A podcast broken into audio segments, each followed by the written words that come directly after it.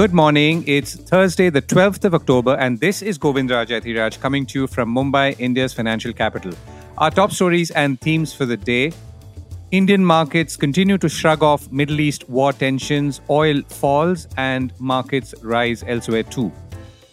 Mukesh Ambani's son meets unexpected institutional water resistance.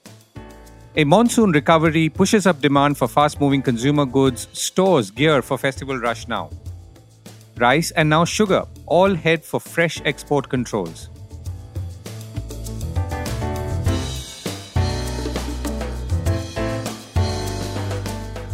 This is a Core report with Govindraj Ethiraj.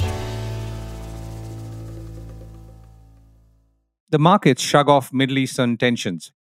The Israel Hamas war continues to rage with more than 2,000 people dead on both sides, though world markets, including oils, seems to be now putting fears aside.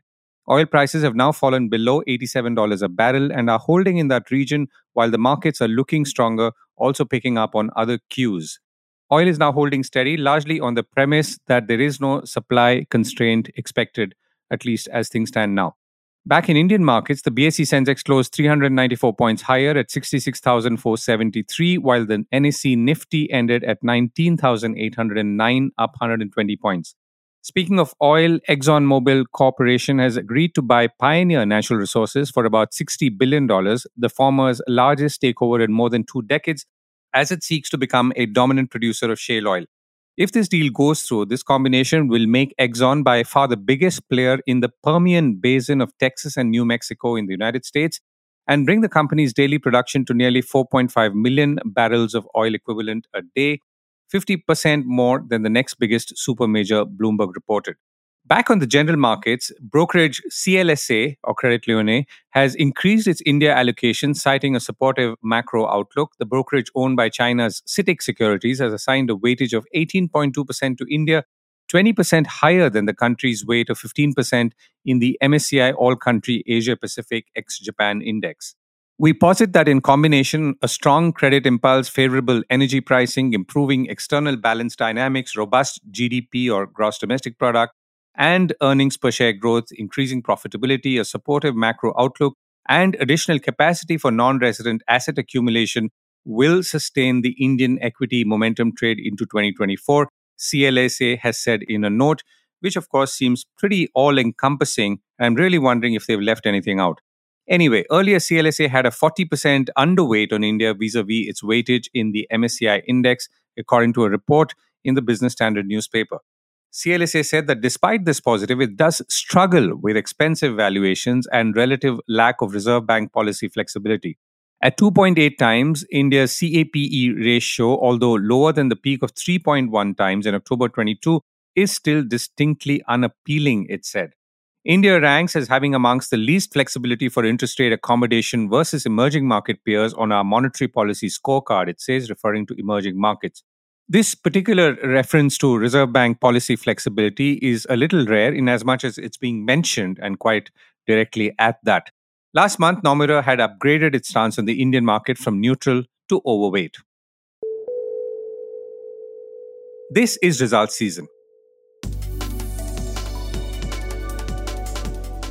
We talked about Tata Consultancy Services or TCS results coming up yesterday, and they have.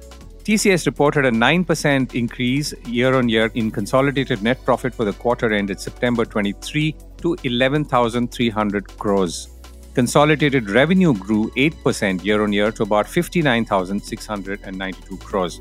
The numbers that analysts were watching was the sequential number, which is versus the previous quarter or April to June, which was muted, with revenue rising only about 0.5% and profit being up 2.4%. The board has recommended a second interim dividend of 9 rupees per share and also a buyback of shares worth 17,000 crore rupees or about 4,150 per share. So shareholders should be or ought to be happy. In constant currency terms, revenue grew 2.8% year on year, and segment wise, it's banking, financial services, and insurance, or BFSI, which is, of course, as you know, one of the biggest contributors to any IT industry's top line or bottom line, in the case of TCS, saw less than a percent growth in revenue sequentially in the quarter. K. Krithivasan, CEO of TCS, said that strong deal momentum delivered to them a very large order book in Q2. He also said that the resilience of demand for TCS's services, clients' willingness to commit to long tenure programs, and their continued appetite for experimentation with generative AI and other new technologies gives us, or that's TCS, confidence in long term growth prospects. Interestingly, and perhaps in keeping with the trend of job hopping levels slowing down in Indian IT, TCS saw attrition levels coming further down in the September quarter. The attrition rate on a 12 month trailing basis was about 15% compared to about 18% a quarter ago. TCS's total workforce as of September 30th stood at around 608,000 people. Mutual funds are raking it in.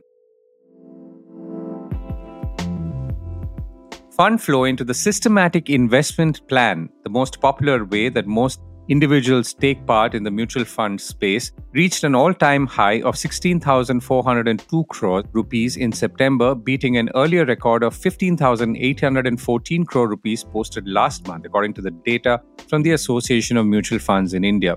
So, while the markets have been somewhat steady in recent months, funds are obviously continuing to flow as investors look for more options to get higher returns. Within this, exchange traded funds rallied the most with inflows shooting up to 3,243 crores from about 1,863 crores. Contribution to dividend and ELSS funds jumped, though equity mutual funds, not surprisingly, continued to see net inflows in September, which in itself was the 31st month in a row. Mid cap and small cap funds, remember that we've been talking about them for their unusual and, of course, amazing growth, are seeing good inflows, though lower than recent months. The number of unique investors in mutual funds has now crossed 40 million during the month under review. To understand a little more on how trends were shaping up and what was driving this huge flow of funds into the mutual fund industry at this particular point of time, I reached out to Dhirendra Kumar of Value Research Online and I began by asking him how he was seeing these numbers. The very nature of SIP is accumulative. It is not a one off trend. Ideally, I would expect that, you know, SIP should always be a record there will be little more people investing than the previous month and it will be a record. And unless, you know, there are too many expiry. So there are many reasons for that. In fact, the mainstreaming of mutual fund, the mainstreaming of mutual fund SIP, and it has been not a disappointing market for anybody who has come in the last four five years. In fact, mutual fund is the only market linked financial product which has a lot of happy customers. I can't think of anything else which is, you know, hap- which can say, which can claim that, yeah, we have, you know, 10 million happy customers. We have 15 million happy customers. And, you know, this is a matter of measurement. You know, the fund companies can actually look at the flows and see that how much return they have generated. So all of it combined together, and there is nothing more powerful than having more money and a lot of investors experiencing it. The word of mouth is, you know, is way too strong. Right. So the fundamental reasons are pretty sound. So let's look at the other side of it. So this means that there's a lot of money coming in 250,000 crore, according to some mutual fund asset managers. And I'm sure the numbers add up, which is effectively just sloshing around. And we're also at a plateau of sorts right now. So, how does that equation square up? I don't know. It's very difficult to guess the market. And I think every time somebody has tried to guess it, they get it wrong. And in the last 32 years, I've been watching mutual funds. Any fund manager actually goes very strongly about guessing the state of the market and trying to time it. He loses his job before the next cycle. So it gets so embarrassing. I would not like to hazard a guess here, but it's, it's very straightforward. You know, I found this. It is actually a behavioral thing. When a lot of people, earlier people used to invest in a seasonal way, if you look at the 90s, you know, people invested in Morgan Stanley, people invested in Master Gain. You know, the scale of Master Gain 30 years back was something like it raised 6,500 crore approximate. No, sorry, 4,800 crore or so. And if I adjust it with the level of the Sensex, that same scale of money will be nearly 130, 1 lakh 30,000 crore of NFO money. It was a closed-end fund. Of course, the times were different, and that was the only way for investors to participate. But no, the point I'm making is that investors used to come in a very ad hoc way, seasonal way. Mutual fund turned out to be, for initial years, turned out to be the only convenient way for individual investors to come to the market. And it, they, they used to be closed-end fund, or even if they used to be open-end fund, it was not the mainstreaming of SIP. You know, the SIP, if you had to do your SIP, you had to cut 12 checks, give post-dated checks it was cumbersome. I think the development of the ecosystem, the ease of investing, happy customers, uh, democratization of the market, you know, there are many things going for mutual fund. So once the investors are investing through SIP, they are behaving in a very contrarian way.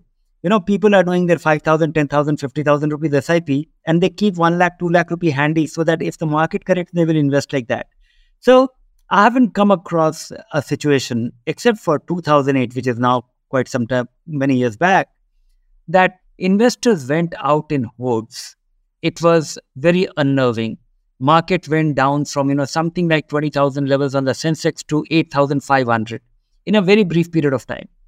But that also was recovered in next three years. Of course, it was long. It was recovered, but that was the only phase when I remember investors were taking out money as if you know the market is going to end, not not collapse.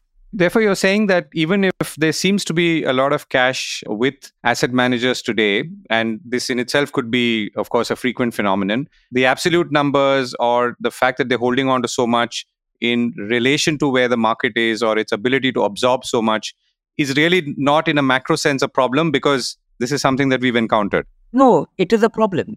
And that is why they're sitting. They are not finding it attractive to deploy the money. And despite the supply getting, you know, rising uh, supply, or I don't think there is a good supply of quality quality stocks, and that is actually translating into you know all these BARP stocks, and you know things are buy at any price, and things look not very comforting. But most of the problems get resolved by you know like in a business, if you have a robust revenue, many other small problems get resolved. Likewise, in the stock market, if earnings grow rapidly, it's not growing rapidly, but it's growing reasonably okay. And that earnings itself can justify all this deployment, and people can look back and with hind, at the hindsight that, you know, and they will regret that they did not invest. And that is what we have seen in the recent past. In last six quarters, market were looking far more expensive than today. Right, Dhirendra. Thank you so much for joining me. Rice, sugar, and beyond. India, the world's top rice exporter, may extend an export levy on parboiled rice to control local prices. Bloomberg News is reporting the government is considering an extension to a 20% export levy, which is due to expire on October 15th, according to people familiar with the matter who asked not to be identified, said Bloomberg. India has already banned non basmati rice exports and is now allowing exports of this category to select countries. India is also expected to impose restrictions on sugar exports during the new season that started October 1st and a decision will come soon, according to Bloomberg again, adding that official set quotas for some overseas sales could be issued if domestic supply improves, a strategy which seems to have been borrowed or is similar to that of rice exports.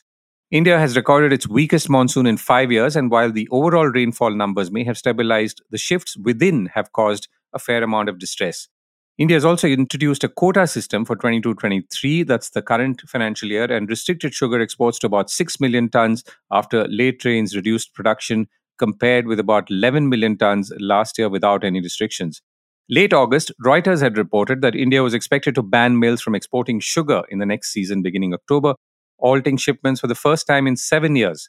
Now, all this obviously points to the concern or worry around prices going up, and of course, more specifically, both local elections this year and general elections next year. Ambani hits a hurdle.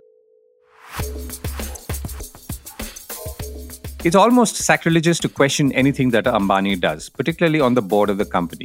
One reason, of course, is the lurking fear that some people have that they could come after you in some way, shape, or form. Now, that may not have actually happened to anyone, of course, but these fears usually have a life of their own. The other is that Reliance and the Ambanis do deliver to shareholder expectations, and their actions, even if it means installing a 28 year old boy as an independent director of the company, must be good and thought through, even if there's little actual evidence for the same.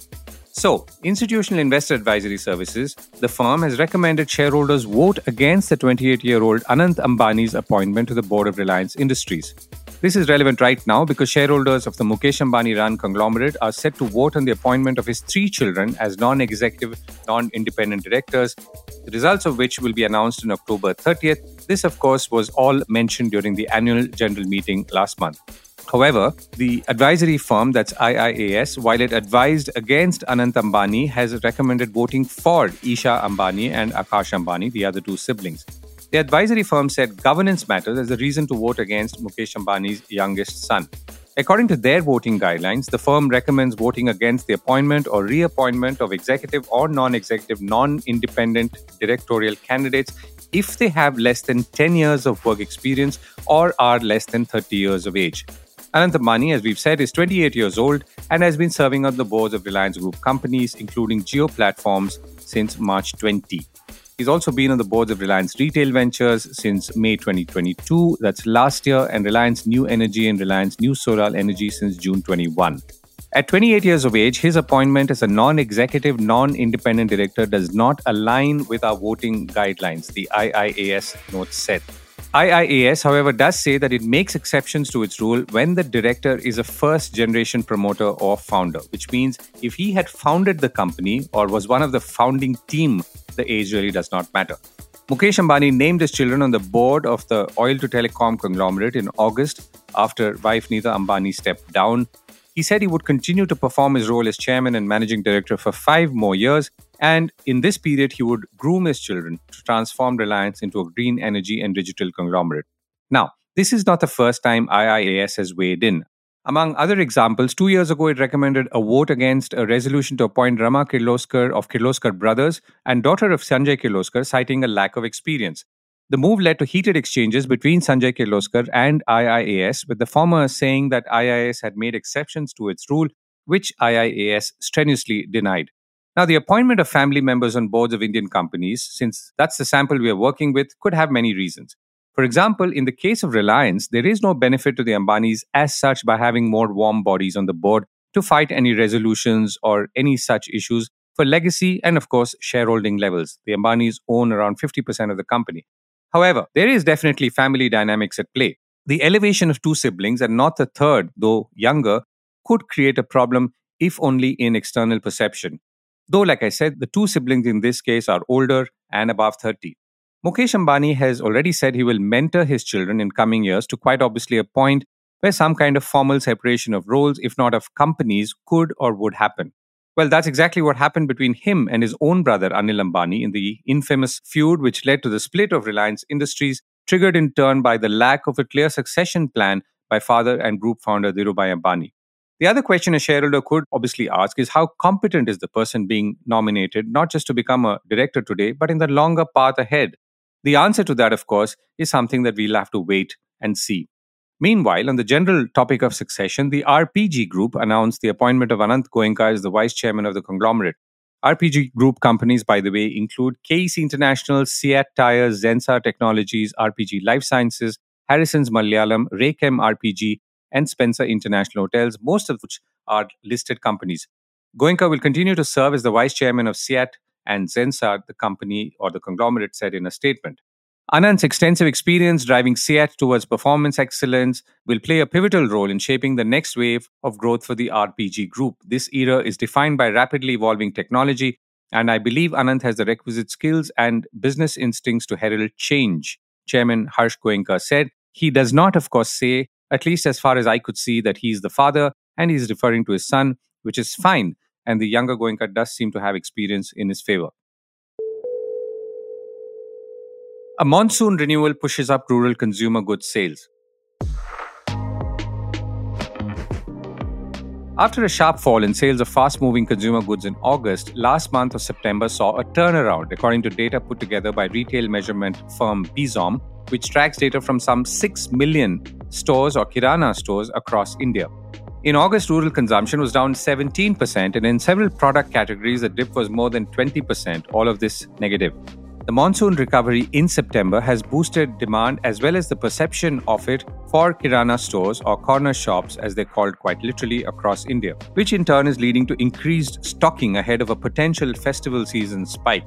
There are other shifting patterns as we are noticing now across consumption points, including in drug sales, as we pointed out yesterday. Because remember that if everything was normal, then there should have been similar spikes last year ahead of a festival season too, but that's not the case.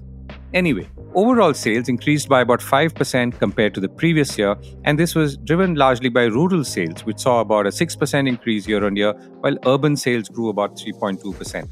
Branded commodities like edible oils are doing much better volumes, but on much lower prices because edible oil prices have fallen almost 40 to 50%, which in turn is one of the factors that has kept food inflation in check, as we've discussed in the past. Beverages that includes aerated drinks and juices have not done too well because once again shifting temperature patterns. All eyes are now on Diwali with stocking rising. To understand where demand was coming from and what the specific outlook was for the festival season, I reached out to Akshay D'Souza, Chief of Growth and Insights at Bizom, and I began by asking him what had spurred the turnaround in numbers last month. Uh, so I think there are two key factors, right? I think if you look at August last year, I think there was an immense pressure on rural at that point. What I'm seeing this in September is that rural is leading growth. Now, when you piece it together, I think what you also realize is that having a good end to the monsoon season in September was essential to that because your entire sowing is kind of heavily dependent in rural to the rainfall. And I think we have seen that come good. While I think there are certain crops where there is a challenge on yields, like soya or even rice for that matter, I think what it really does is it it just definitely boosts your sentiment in the right direction. And I think that's what we are seeing. The other key factor is that we are coming up against our biggest festival, right? I think Diwali is down the corner. I think uh, early November is when you will kind of have that. And and almost every single consumer goods company, FMCG company is focused on garnering a larger share of that spike in demand, right, for the festival. So you are seeing a lot of frantic activity at the Kirana stores. People are started stocking products. I think we're seeing stocking up for almost all categories. This includes home care, personal care, packaged foods. You know, I think if, the only place where I kind of see some kind of challenge now in terms of value is, really maybe branded commodities at the moment and maybe a little bit on beverages side. Other than that, I see all categories stocking increase. So I think we are going to see this whole playbook play out where everybody kind of tries to garner a larger share of the category by you know dumping stock and you know trying to get that demand the surge to kind of come to their brand. Right, and the same thing would have happened last year as well. So what's different in on a year-on-year basis? Yeah, I think this year, I think your last year was a very inflationary year, right? I think at this point to last year, you were actually on the backdrop of heavy inflation. You were saying a lot of discretionary products were being very challenging for consumption at that point. Between then and now, I think one of the biggest concerns for consumption that was there last year, which is inflation, has eased off considerably, right? When you look at products like edible oil, which are essential for every household in India, right? Because it's such an important part of our daily lives. We are seeing prices that have possibly gone down even 40, 50% in certain cases, right? However, I think the volume will never pick up. So I think you see sales down. At the same time, you're seeing rice, a little bit increase in inflation, rice, wheat thing, you know, there is inflation at that state. But but overall, I think the edible oils um, bucket is very uh, weighed heavy on the overall branded commodities. And hence, you're seeing a drop in sales on the branded commodity side today. Beverages this season has been relatively muted on last year simply because of the add of rainfall. It's been a cooler year compared to earlier years. Last year was record year. This year is not so you know record. So so while it's good from uh, for people like you and me who like cooler weather, but it is not great for you know out of home consumption of beverages and you know the way for them every drop, every percentage increase in temperature is a direct increase in sales, and this works reverse too for them. So, and when you say beverages, you mean mostly aerated drinks? It could be aerated drinks. It is also juices and fruit juices and all of those uh, in that category because, in fact, some of those have taken a bigger hit than aerated in this season. Right. And are there any surprises or anything unusual that you're seeing in terms of either product or product mix that's standing out this year? so far? Yeah, so I think the, the good news is that I'm seeing is that discretionary products, suddenly people are going beyond essentials. So we're seeing decent traction happening in chocolates and confectionery. I'm finally seeing personal care products moving from negative. So there has definitely been a shift in some of these. And I think that's an important trend because that also is a build up to how the festival season would play out in the next month or so. And when you talk about personal care, what would that be in, let's say, the overall basket of sales for a kirana store? I mean, where you measure usually? So, so depending on the type of store, I mean, obviously there are stores that are more heavily stocked on essentials, There are stores that are typically more stocked on the premium, but if I look at a broader aspect, I would look at it to be little almost about a six or one six to one seven, somewhere in between that. Right. That and you said chocolate and confectioneries is also showing good pickup. What's your outlook like for the month of October and November, Akshay? See, October for sure, I'm expecting this Kirana placement war will continue for sure, because I would see that stocking is going to be priority this year. What we could see in November is post festival, you will have to look at a lot of liquidation offers, a lot of consumer offers that come up at a store level because you will be faced with the dilemma of excessive stocks, which typically happens every year. So you will see a lot more consumer offers to liquidate stock, especially those with a shorter shelf life happening first. So I think you will see this play out in the next one or two months. So October for sure is going to be another month of heavy stocking from what I see. Right, Akshay. Thank you so much for joining us. Thank you. And finally, before I go, another bit of international or more specifically US news. Mortgage rates in the United States advanced last week to its highest level since 2000. The contract rate on a 30 year fixed mortgage rose by 14 basis points to 7.67% in the week ended October 6th, according to Mortgage Bankers Association data out Wednesday, quoted by Bloomberg. Now, this is the rate you could have bought a home in India two years ago, though it's risen a little since then. In general, such a convergence between interest rates in India and the US, or for that matter, UK, would have been unthinkable a few years ago. On that note, bye for now and have a great day.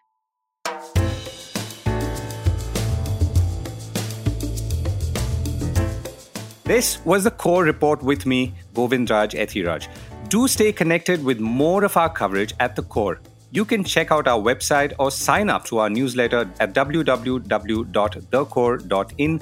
That is www.thecore.in or follow us on LinkedIn, Twitter, and Facebook as well. Now, we would love your feedback on how we can make business more interesting and relevant to you, including our reporting on India's vibrant manufacturing sector. Write to us at feedback at thecore.in. Thank you for listening.